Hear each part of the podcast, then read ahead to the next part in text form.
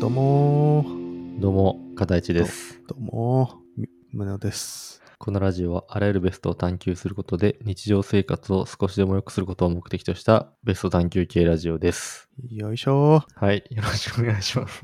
ーよろしくお願いします。 ちょテンション高いね。っとね、なんか、上げてか久ないしと。久しぶりだからか。久しぶりだから上げてかそうなでいすと。ね。お久しぶりです。めちゃくゃ、ちゃ飽きましたね。そうね、1ヶ月間空きましたね。うん。 ねまあ、あの、ちょっと前回、重めのお便りをくださいっていうことでね、募集して、重めのお便りが届いたんで、そうだえ ねー。満を持して収録ということでね。激重だよね。うん、じゃあ、早速、コーナーに行きましょうか。はい。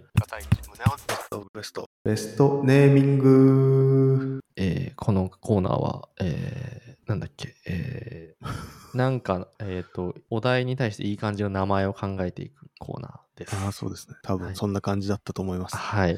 久しぶりですね。はい。はい、はい。じゃあ、ちょっとお便りを読んでいきましょう。お願いします。はい。ラジオネーム、ラッシー。ラッシーさん、ありがとうございます。片市さん、ミュンさん、はじめま して、こんにちは。こんにちは。お二人のゆる面白いトークに魅了されて、何週も聞かせていただいてます。ありがとうございます。ありがとうございます。えー付き合っている彼にもおすすめしたところ、激ハマりし、今では二人で最新話が配信されるのを楽しみにしています。すいません、間空いてしまって。さて、今回は大好きなお二人にお願いがあります。はいこの度、めでたく妊娠が発覚しました。おめでとうござい ます。おめでとうございます。そこでお二人にお腹の子の名前を考えていただきたくお 便りしました。 ダメだ。考えてくれよ、自分たち で。自分たちで考えてくれよ。えーまだ性別がどちらかはわからないのですが、はい無事に元気に生まれてきてくれることを願っています。はい。願っています。僕たち僕も、も願っています。いつか生まれてきたこと3人で大好きなベストオブベストを聞くのが今の小さな夢です。はい。ありがとうございます、本当にあ。りがとうございます。えー誰も知らない、直接喋ったこともない人の子供の名前を考えてくださいなんて、とんでもないお願いかもしれませんが、ぜひ。お二人らしいベストネーミングをお願いします。はい。えーちなみに名字は石橋です。石橋さん。はい。これからも配信楽しみにしています。ということでね、はい。お便ありがとりういたござだいきまましたす。ありがとうございます。重いでしょう、これは。非常に重い、うん非常に重いですね。子供の名前を考えてほしいという。え、逆にこれ、ベストアンサーに選ばれたやつを、うん。なんかつけるのか、本当につけるのかって話だよね。つけるんでしょうね。だよな。うん。だいぶ重いよ。一人の人生背負ってるようなもんだから。背負ってます。うん。背負ってますよ。うん。いや ー。重いです重いわ、ねこ、れは。一番重いんじゃないうん。一番重いですね。一番重おい。便りの中で。うん。まあ、ちょっとね、まあ、名前考えるのはすごい難しいですよね。うん。うん。だいぶいや難しい。でも自分の子供の時もだいぶ悩みましたし、ああ。あ片市さんそはうねどうでしたかどうやって決めました か僕の時は3冊本を向こうの親から渡されて、名前決めの。渡されたまあそれを、うんうん読み、読んで、 はい。で、2日ぐらいで決めましたね。僕おー、割とこう、降りてくる時ってあるじゃないですか。。はいいはいはい。ありますよね。結構降りてきたんで、うん。はい。でもこれだっていうのがあったんで、うん。決めましたね。はい。なるほど。そんな感じでした。うんうん、宗男さんは、僕はですね、まあまあ、僕も奥さんといろいろ考えたんですけど、なんか僕の中に一つだけルールがあって、うん、まあ2人の娘、うん。どっちもそのルールで決めてるんですけど、おうまあ、そのルールっていうのはこういう子に育ってほしいっていう願いを特に込めないっていう、おまあ、ルールだったんですね。 ーマイナスのルールなんだ。まあ何かはしないみたいな。引き算のルールなんだ。引き算のルールで。うんなんかこう、なんか願いを込めると、なんて言うんだろうな。ちょっとなんかそう僕ね的には、なんか、うんなんだろう。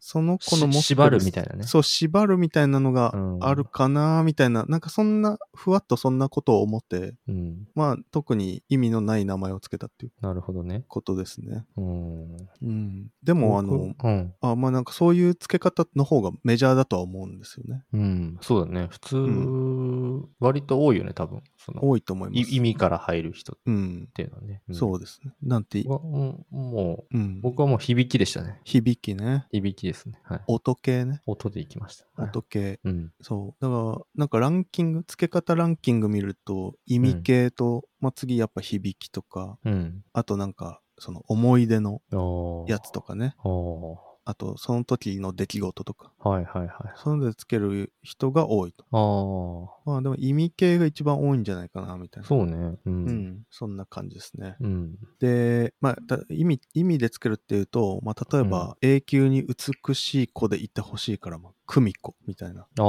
まあ、そういう付け方ですね、こういうの。うんうんうん。で、こういうう。名付け方をあやかりの原理と呼ぶらしい。あやかりの原理。そうん。う。でこれはまあ、この名前の通りに子供が育つっていう、まあ、そういううんうん。呪術的なうん。付け方とも言えますよね。縛りな。うん、うん縛り。うん。で、まあ、これと違うのが、まあ、例えば長男だから一郎とか、ああ。あと5月に生まれたからさつきみたいな。うんうんうん。まあ、そういうう。名付け方ですよね。うん。で、これは生まれた状況とか、そういうなんか長男とか次男とかで、そういうのでつけるんで、ちなみの原理、ちなみの原理。そう呼ばれてるえと。、なんかそれは一般的な、あれなの呼び方だなかのらないなんか、今回読んだ本に書いてあった。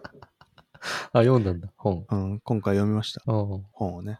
まあなんかまあそんな風に呼ばれてるみたいですね。うーん。ちなみの原理ね。そうそう。うん。で、僕はあの、まあその、どっちでもないんですよね。そうね。つけた、つけ方がね。うんで、そんで奥さんに当時言われたのが、うん。まあ、子供の名前の意味とか由来を聞かれた時にめっちゃ答えづらいってああ、こ確とかをに。言われて、うん。まあ、僕は意味をあえて持たせないようにしたんで、うん。まあ、なんかそういうの聞かれた時にうん。困っちゃうわけですよね。うん、そうね。うん、だから意味、意味なしの原理ってことそう意味なしの原理で言ったからねちょっとうん困っちゃったっていう話があって、うん。でもこれ逆に考えるとなんですけど、うん。僕らって名前にはなんか意味とか由来があるって考えがちなんじゃねえかとそうね。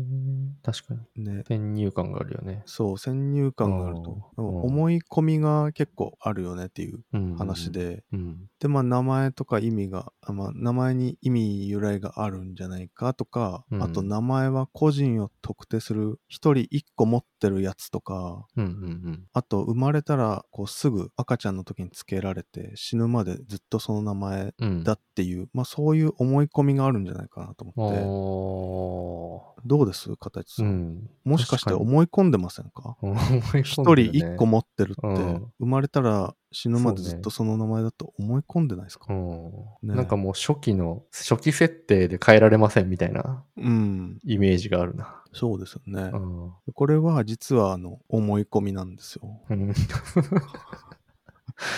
これ思い込みの原理なんですね。はい、思い込みの原理なんですね、うんで。これは文化人類学っていう学問ではもういっぱい研究されてて、うん。実はこういう名前の付け方っていうのは、うんまあ、我々の社会で通用する特殊な付け方ですと。うん。いろんな社会があって、その社会ごとに違った付け方があるんですよってことが分かってるっていうああ、そうなんだ。全こ部と、ですね。全部このなんか意味持たせたりするわけじゃないんだ。ということなんですよ。はあはあはあ。なんでね、あの、へえ。まあ、今回のシリーズ全何話になるかちょっとわかんないんですけど、うん。うん。まあ、石橋さん家にね生まれる赤ちゃんの名前を考えていくにあたって、そうね、うん。まあ、その前にね名前っていうのは何なんだろう、うん名付けっていうのは何なんだろうかね、うん。うん。まあ、いろな。んな社会でどういうふうに違うのかとかうん。逆にどういうとこは共通してんのかみたいなのをうん。こうまず知らないとうん。もう僕たちは名前を付けちゃいけないんじゃないかそうだね。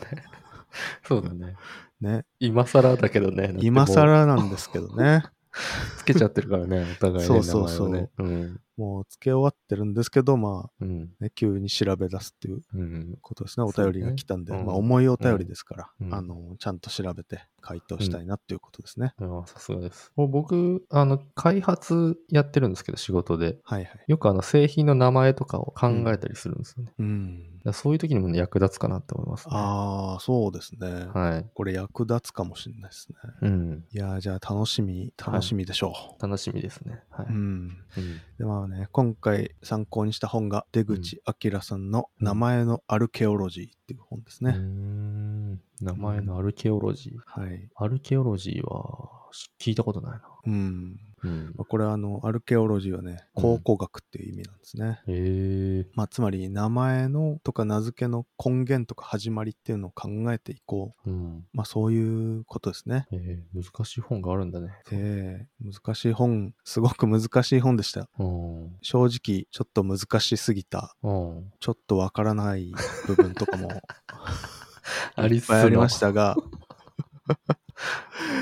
まあ、なんとかね、噛み砕いて、あのー説明していきたいんですけど、うん。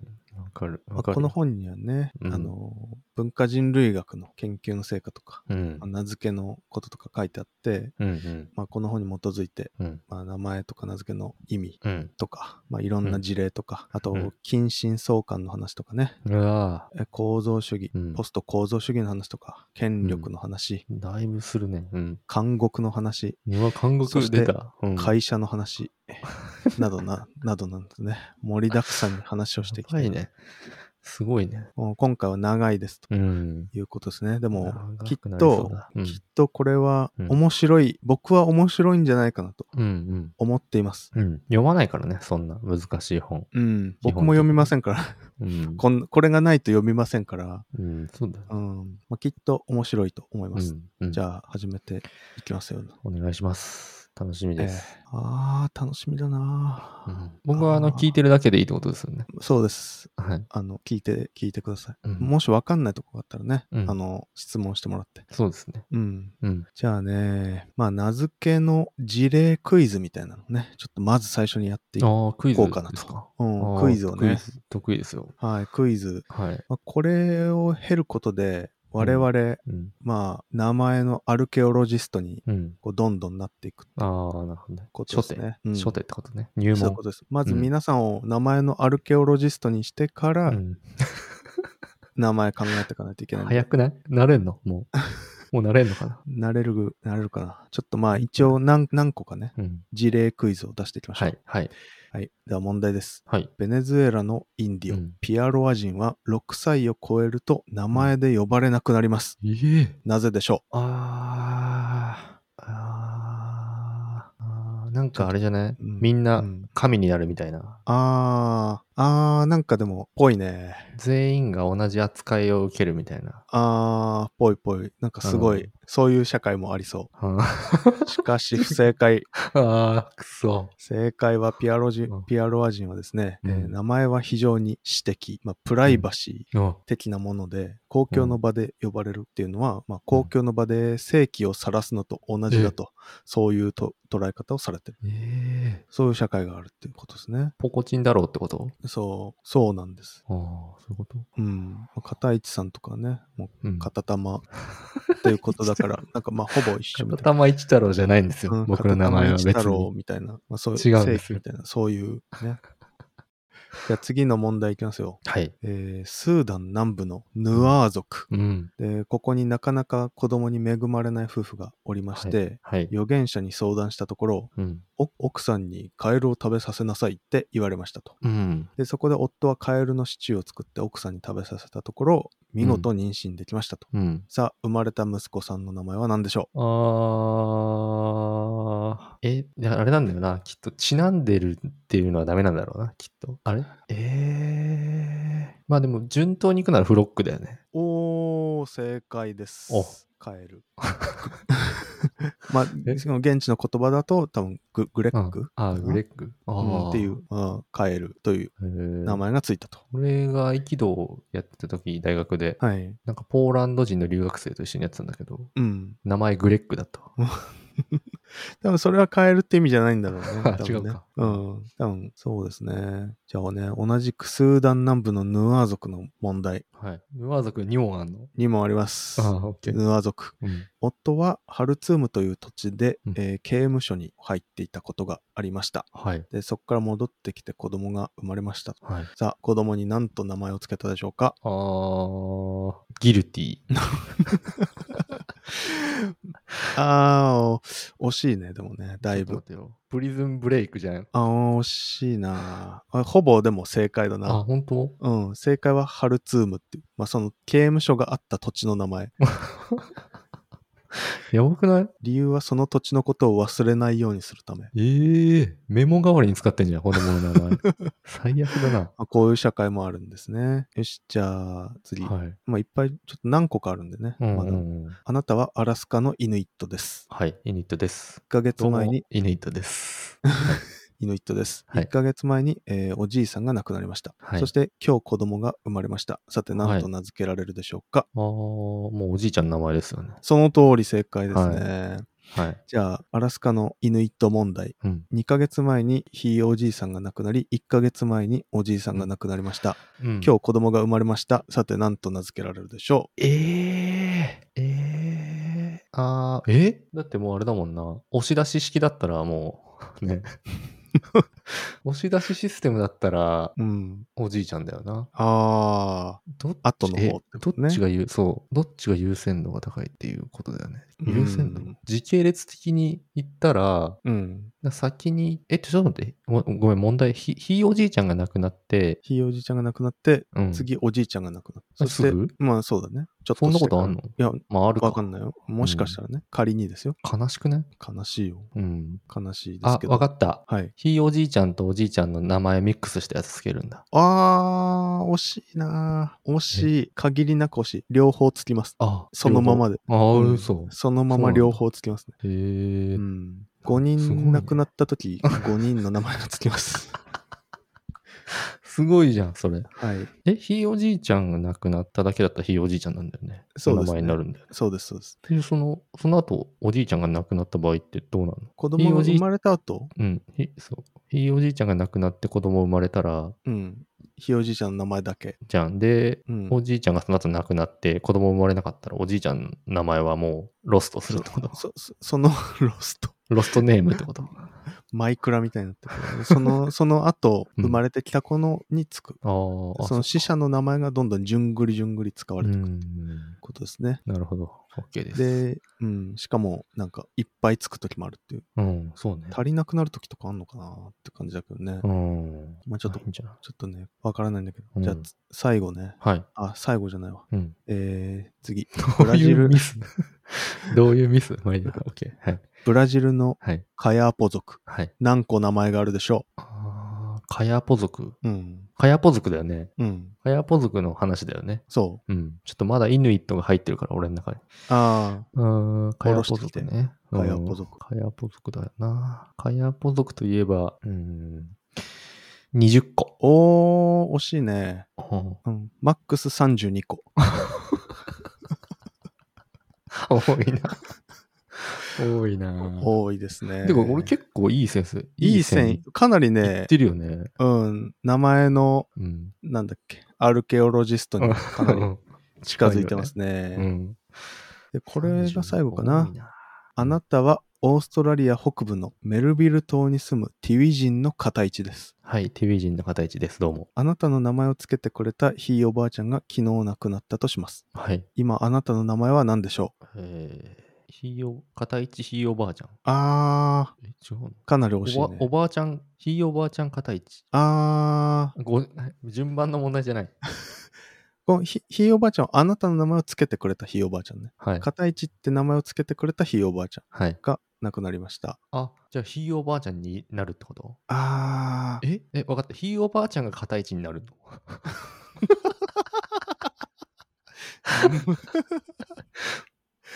いやいや、違う。だいぶ混乱、混乱が。亡 くなるときに片一になるんじゃない いや、違うだ。んだよね、これが。え正解あは、あるあと選択肢、パターン的に。はい。正解はですね、うん、今、片市さんの名前うんありません。えー、なくなります。名前が。え、あそういうこと死者がつリけンクしてたる名んだ前はなくなります。えー、あそうなんだ。そうなんですね。大元が消えたら、うん。その、何、リンクするやつも消えるみたいな。そうそうそファントムみたいな感じだよね。う。いや、ファそンう、トこムネれー、ムってことこれめちゃくちゃすごいよな。うわ、当てたかったな、最後の。う。うんん。まあ、アルケオロジスト検定3級ですね。うん。 初期じゃん、だいぶ。まあ、かなりいい線はいってるけど、まああ、ーちょっと3ありがとう級ござでいますすかね。はうんい。よかったです。3級取れて。うん、まあここでね言いたいのはいろんな社会があって社会によっていろんな名付けられ方とか、うんルールとかまあそういうのがうん。ありますってことですね。はい。でこのルールっていうのは社会が決めてる。うん。わこういうことなんですよそうですね。はい。うん、でしかもこれ全部理由があるんですね。うん。でその理由がいろいろ書いてあったんですけど難しくてちょっとわかんない。そうね。うんいやでもまあ、あれでしょ趣旨は、その、社会によのルールによって決まるよそうそうそうってことだよね。はい。そうなんです。うん。あ名付けっていうのはもう社会的な行為ってことなんですね。うん。うん。もう日本だ確かとね、結構自由につけられるイメージありますけど、うん。まあ、かなり厳しくルールが決まってるうん。うん。ところもあるし、うん。緩いとこもあるしみたいな。そうね。うん。まあこれも非常に興味深いですよいやー、ね。面白かった。うん。うん。面白かったです。ああ、まだまだ続きますけどもね、あ、続きますか。これがまだピークまなだ気がするけどな。まだまだ続きますけどまだまだね。ありますか。はい。は。い。でですね。まあ、まあ、日本でもね、一応ルールはあるうん。んですよ。おう。で昔うん。あったのが、うん。悪魔くんって名前にしようとしてあ、ー役所が受理しなかったっていうはいはいはねい。うんうん。まあそういううん禁ルールがある。止禁止ワードがあるってこそとうだよね。そうそう。禁止ワードがあるんですね。うん。ちなみに、天使くんは OK っていうねう。ん。うん。天使くんと書いて、ミカエルくんも OK っていうえね、ー、コンスタンティンみたいだな。ゆるい、うん。ゆるそうですね。コンスタンティン。いキアヌ・リーブスって書いてコンスタンティンはダメなの。や、でも多分 OK。多分 OK ですね。日本はだいぶゆるいですからね。ああ、うん。そうなんだ。まあでも悪魔くんがダメっていうのはまあこう社会的圧力みたいなのがねそうだねやっぱりうんまあ、それでも働いたからでしょうね。うん。うん、まあだからもう本当に社会によってめちゃくちゃ違うっていううん。まあそういうことね確ちょかにっとね。知ってほしいわけうですよ。ん、だって、監獄が許されるんだもんね。うん、 そうそうそう。監獄は。そう、監獄の名前がね、すごいですよね。すごいな。うん、うもう日本だったらむちゃくちゃ叩かれますよね。そそうだよんねな付け方したらね、多分、うん。ツイッターとかでね。そうだね。うん 大変なことになりますけどね。あげらんないよね。SNS。そう、 あげらんないでしょうね。うん。でもまあ、とにかく、こう、違うって話はね、ここまでしてきたんですけど、じゃあ、逆に共通点はあるのうん。どの文化にも共通してダメなやつとかね。もうこれ、どうですかこれ、はい知りたいでしょどの文化でもダメなやつとかね。うんう。ね、あるのかなとうん。いうことなんですよ。はい。で、知りたい、知りたいですね。知りたいでしょうん。う。ね、非常に知りたいと思うんですけどね。うん言います。はい。ちゃんと言います。はい。ちゃんと言うんですけども、ちょっとその前に、うん。ちょっとね、この文化人類学ね、うん。うん。話をしていきたいんですけど、うん。うんでも僕このうん でこの文化人類学っていうのが、うんまあまああって、そういう学問がね、うん。社社会によって、まあいろんな、こういうとこ違うよねとか、うんうんまあこれは一緒だよねみたいなのを研究する学問ですと。はいはで、この中で、まあいろいろ語られてるんですね。い。はい。で、こう文化人類学の中で一番有名な人っていうのがいて、うん。まあそれがレヴィ・ストロースっていうレビ人がスいトるロんーですスね。。そう、レヴィ・ストロロースっていう人が美味しそうだうん、そうだね、うんビーフストロガノフみたいなね。ね。う。うんち違ったいや、そうだ、そうそうそう。近い近い。あ、そう。あ、近かい。なり近 い。近い。近い。近い。近いあー。正解に近い。う。うんん。 おそう。で、まあ、レヴィストロースっていう人がいて、まあ、この人がね、人間社会とはとかね、まあ、いろいろこう言ってきたっていう深いね。ことでね、まあ、この人の話をちょっとしたいんですね。はい名付けのお願いし共ます通項を言う前に。はい。まあ、ほぼ、お願いしますまあ、かなり似たような話なんで。うん。えーとですね、で、レヴィストロースは、うん。あの、まあ、名付けじゃなくてね、結婚の仕方うん。とか神話の体系とかについてすっごいうん詳しい。まあ、名付けにも詳しいと思うけども、うん。結婚とか神話にむちゃくちゃ詳しいんですね。ああ。で、まあ、レヴィストロースのまあ有名な仕事の中で、うん。まあ、いろんな社会で結婚の仕方がむちゃくちゃ違うけど、うん。一個だけ共通のルールあんじゃねってことに気づくんですよ。結婚の仕方の共通ルール。そうう。ん。で、ああ、わかっこれた。わかったよ。わかったうん。どうぞ。え、いいうん。お互い好きなこと。ブーおです互いねが。ブーですね。これね、ブーなんですけど。ですね。はい。はい。不正解ですね。えもう違うのお互いが好きじゃなくてももう結婚させられるあ、のまあ、そうだね。ざらにありますからね。そうだね。そういう文化だったね。そういえば。そうです。うん。もう一個だけこれダメなんじゃねっていうのがあ、ダあメるなんですじよ。ゃねっていうルール。ちそょっう、ダメなんじゃねっていうのがあるの。と待って、結婚しちゃダメな、結婚するときに、こういう相手と結婚しちゃダメっていうのがうん。ああるのよ。あー、わかった。何ですかお互い好きじゃない。おお学ばないね。学ばないね。あわかった。何価値観の不一致がすでにある。あなたたちの話です。 あなたたちの話ですか ちょっとやめてくれるあなあなたとね、元奥さんの話そうですね。かはい。な、うん、違いますね、はい実はこれね、うん。インセストタブー呼ばれてるんですけど、まあ、近親相関はうん。ダメ絶対っていうことがね、あ、うわ。っていうか、ちょっと考えればわか るね。そうねさっきもちょっと言ったしな。言ったしね。うん、ちょっと言ってたんですけど、まあ、学ばないねこれだけは人間社会で唯一普遍的そうだねてかダな。メだよな。うん、うん。で、これ、うん。そう、これね、いや、そうなんですよ。え、結婚もダメなの結婚えその、例えば、その、近親者である人と結婚するのが、まあ、ダメってことね。ダメってことうんうん。ということなんですよ。で、これを見つけたんですよね、うんレヴィストロースは。うん。であーあー、あー、はうい。ん、でどうやって見つけたかっていう話なんですけど、で、これ、うんまあ、名付けの話ともだいぶ深く関わるんで、はい。あの説明していくんですけど、はい。まあ、まずね、レヴィストロースはオーストラリアの部族の婚姻方法がね、すっうん。ごい複雑だっていうことに気づいたんですよ。うん。うわなんだこれ、い全くわかんないけど、なんか、現地の人はめっちゃ理解してるし、全くわかんないな、みたいな。なんかそれ言ってたね、前なんかうん昔言ったかもね。言ってたよね、なんか。う。ん、で他のちょっと近い部族とかもまあ、うん。なんかすっごい複雑なルールででもちょっと微妙に違うんですよねうん。ちょっとずつ微妙に違うけどもう全,、うん全部複雑なんですよルールが、うん。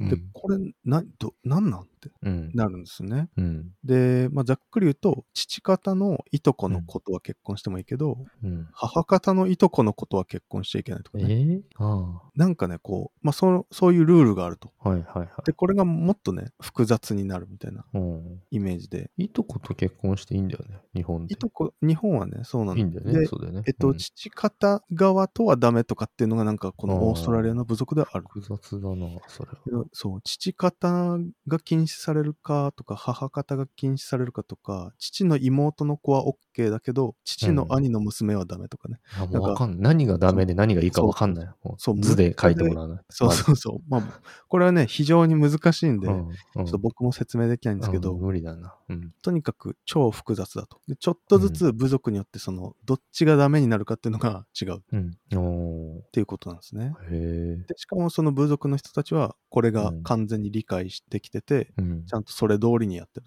運用されてるっていうことなんうですよ。んでこれはなんだということでレヴィストロースはね当時友達だった超すごい数学者のね、うんアンドレ・ベイユさんっていう人に、これってどういう規則性があるんだろうね相談するわけですね。うんそうすると一瞬であこうこうじゃねっていうことで、ねえ、むちゃくちゃシンプルな数式にして返してくるっていううん話なんですね。うんアンドレ・ベイユさんがもうすごういん数学者ですから。えで、この数式っていうのがクラインの資源群っていうやつで、まあ、群論っていう、まうあ、ん数学の中でも結構難しいえ。うん。分野の式なんですね。軍論。群論。うん。で、まあ、量子力学の計算とかでも出てくる。群ってま難しいあの群ですかそう。群れあの大群の群ですね。ああ。うん。で、群論という、まあ、グループセオリーって英語で言うんですけど、うん。まあ、対称性とかをこう記述するうんとか表現するための、うん。まあ僕もちょっとね怪しいんですけど数学、うん怪しいとかもう全く理解してないんですけど、うんそういう数学があると。うん。でつまりねこのうん未開の部族であるオーストラリアの部族は、うん。婚姻関係のシステムを作るのにうん。超難しい数学を自分たちで編み出して使ってるおー。そういうことなんですね。え、先に軍論があったわけじゃないんだ。もう軍論っていうのはもうずっと最近になってこあうなんだろうね科学の中で出てきたけど、ーうんうんうん。そんなのもずーっと前からもうずーっと昔から未開の部族の中では使われてるええ。その数学がすごいね。これはねすごい発見だったってうん。うん。でそれに最初に気づいたのがレヴィストロースだったんですね、で我々はこう未開の部族のことを野蛮だとかねうん。こう思ってうんで実え、ちょっと待って、でも、とんと友達の成果じゃないのそれ。ええレビレビー・ストロガノフの友達の成果じゃないのそ れめっってちゃ。美味しそうになってるけど、まあ、まあ友達もねす 友ご達いの成果だよな。い良かったと 思うよナイスムーブだったと思うけどね、うん、 上からなんだよな。友達はなんか、うん。成果は主張しなかった。いや、まあ、でも、俺、俺が発見したんだ。それだいぶ名前は残ってるから、ああ、そっか。いいのか。うん。あ、ごめんごめん。大丈夫大丈夫。気になっただけだよ、そこが。まあ、うんレヴィストロースね、こう、現地のこう部族の中に入り込んでいって、うん。こういうね、家系図とかを聞き出すのもむちゃくちゃ大変ですかああ、フィデールドーはタ集めに、あら。れだ。そうそうそうそああ、なるほどね、う。言葉も一から覚えなきゃいけないしさ、うんもう超大変なんで、辞書もでなあいし。足の、うん。足のレビーストローフみ たいな。そう。頭の、頭の、うんなんだっけ。アンドレ・ベイユ。でってことだよね。うん。うんまあ、レヴィストロースはでも、うん超天才です。であも、あ、そうなんだ。むちゃくちゃ超天才。へーまあ、ただ数学者じゃないっていうだけですあね、あ、うん。もう超天才なんですけど、ああはい。でまあ、こう野蛮だっていうイメージがあるわけじゃないですか。未開の部族って。うんうん、でも実際は違くて、彼らの社会の中で彼らの理性を使ってう、んちゃんと秩序のある社会を構築してる。うーん、もい言ったらもう我々と全く変わらないっていうね、その社会が違うだけなんだよっていうのをうん初めに言ったんですね。はいはいはいはで、これが構造主義の中で、構造主義のまあ考え方。い。うんで、もうそそれまであった考え方をもうむちゃくちゃ変えちゃったんですね。うーん。それまではこう、ヨーロッパとか、まあ、アメリカとか、欧米みたいなのがあって、もう未開の部族とか、自分たちの常識が通じない国は野蛮だとかね、うん、うん言ってたんだけど、その考えがもう根こそぎ変わったっていう、うんものすごい革命的なあの成あ果だったっていう。あ固定観念がね、そうなんですよ。取り払われたと。取り払われたっていうことなんですよ。うんで、こうやって気づいていくっていうのが、こう、すごく大事だっていうことですね。うんうんえーとですね。で、まあちょっと話が、こう、だいぶ、そだいぶの、ね近親相関のね、話にそれてったんですけれども、うんああ、で、近 近親相関というか、この、で、このクラインの資源群が婚姻システムに実装されてるっていう、うんここれは、じゃあ、何のためにこういうことになってんのっていう、そうねとこまで考えてったんですね、うんレヴィストロースは。うんで、結論、これうがんうんインセストタブー、近親相関を禁止するために作られたシステムだってあいうーなるほど。ことが分かったんですね。おールールが。そうルールで近親相関しないようにしたってことね。そうなんですよ。うん、起きないように絶対に。そうそうそう。うん。で、なんで近親相関してはいけないでしょうか近親相関クイズ。はい。 やりたくないな、なんか。 なんででしょうかえ、なんか遺伝的な、あれでしょえそういう説もあるんですよね。遺伝的になんか変になるんじゃないうのんえっ、とですね。まあ、それはね、もううん。ほぼ正解。うん。あの、一般的に言われてるうん。ことなだと思うんですけど、うん。まあ、こう身内で結婚を繰り返すと遺伝子が濃くなってそ血うだがよね濃くなって、まあ、例えばハプスブルク家みたいな、うんあのにこう血がね途絶えちゃうっていう、まあ、そういう事例もありますと。うん。でえただうん。うん。レヴィストロースはねこううん。違うえ違うんじゃねえかと言ってるんですね。うん。そのためだ。だけじゃないんじゃないっていうおーむしろもっと大事な目的があるんじゃないかとおー言ってるんですよ。おーおーでなんでかっで何をしようとしてるのかっていうと多分これ女性をおー家同士で交換するためにやってんじゃないかってことを言うんですね、レヴィストロースが。おーで、これなんか女性を物みたいにうん。こう捉えてるんじゃないかみたいな、うん。まあそういう批判が結構あるんですけど、うんまあレヴィストロースが言ってるのはそういうことをこう言いたいんではなくて、うん。例えばですね、ある家の中でずっと結婚してたら、うん。こう家の中で完結しちゃうわけですよね。うん。うん。で、そうすると、こう社会の中で人が全く移動しない状態になる。そうね。うん。で、そうすると、なんかわかんないけど、社会はね、うん滅亡するうん。ですよ。で、うんそでそれを避けるために婚お姻、う婚姻っていう形でうん人間を他の家とやり取りする必要がある。おーで、例えばどっかから嫁いあーで、そしたらその家からまた別の家に嫁いでみたいな、それがルールベースでやられていくと、はいはいはい。どんどん人の流れが生まれ、家同士の結束みたいなのがうんうんうん。こうできて、社会が強く結びつくと。ああ、なるほどね。でこれで社会が長く維持される。そのためにインセストタブー、近親相関の禁止があるんじゃないかっていうことをレヴィストロースがここう洞察するわけなんですよね。そうい一近親相関だけだと一家の中で完結しちゃうから、そうすべてが。そうです。家同士の交流を持たせるためのうん。ものってことか。そうなんですねあ。あ、なるほど。うん、で女性はこう、まあ、言うたら子供が産めるわけじゃないですか、男性とは違ってうん、でそれは非常にすごいことだとうん。うんすごいパワーがあるとうでんそのすごいパワーがある女性っていうのがうん、家と家との間でやり取りされているうん、うん。のではないかということをレヴィ・ストロースが言うおー。ということですすね。うん。で、これなんか昔、贈与論の話みたいなはいはいのをしたと思うんですけど、うんまあ、これも贈り物を渡し合ったりとか、うん。まあ贈り物の循環があるからうんうん、共同体の結びつきが強くなるみたいなはいはいはい話をしたと思うんですけど、これと結構似てるっていうなるほど。うこんとですね。で、こうやって、こう、なんか贈り物とか婚姻とかっていうのを使って、なんか交換したりとか、足りないところにこう送ったりとかね、うん。そういう感じで流れが生み出され、そして全体のバランスが保たれることで、うん社会の構造とか組織の構造っていうのが長く強く維持されるうんっ。ていう話なんですね。なるほどねおお。まあ言われてみればそうだうん。っな。うん。ていう話なんです。はい。はい。嫁入り、婿入りで社会ができてるみたいなもんってことだよね。そうそうそうそう。うん。まあ今でこそね、日本はそういう感じじゃないけど、昔はね、うん多分そういうのがあったでしょう。ああ、そうなんだ。あの、うん嫁入り、どの家にうんうん。そ嫁うぐだとね。かね、うん。結納とかもね、いろいろはあいったし、はいなんはかい。そうね。なんかねもうとにかくそれっていうのは実は社会を強くするためにやっていたんじゃないかなっていう、ねなるほどまあ。そういう話なんですよ。おー。はい。でここでこう名前の話に戻るんですけどは実は名付けの法則もい。うん。こうこの近親相関の禁止と同じようなものがあるんじゃないのかっていうのがこの本で書かれてる主張なんですね。おーはい。で次回はですねうん。この名前のアルケオロジーで書かれてる お名ー付けの基本原則、そしてうんいろんな社会の事例についてはい見ていきたいと思います。はい。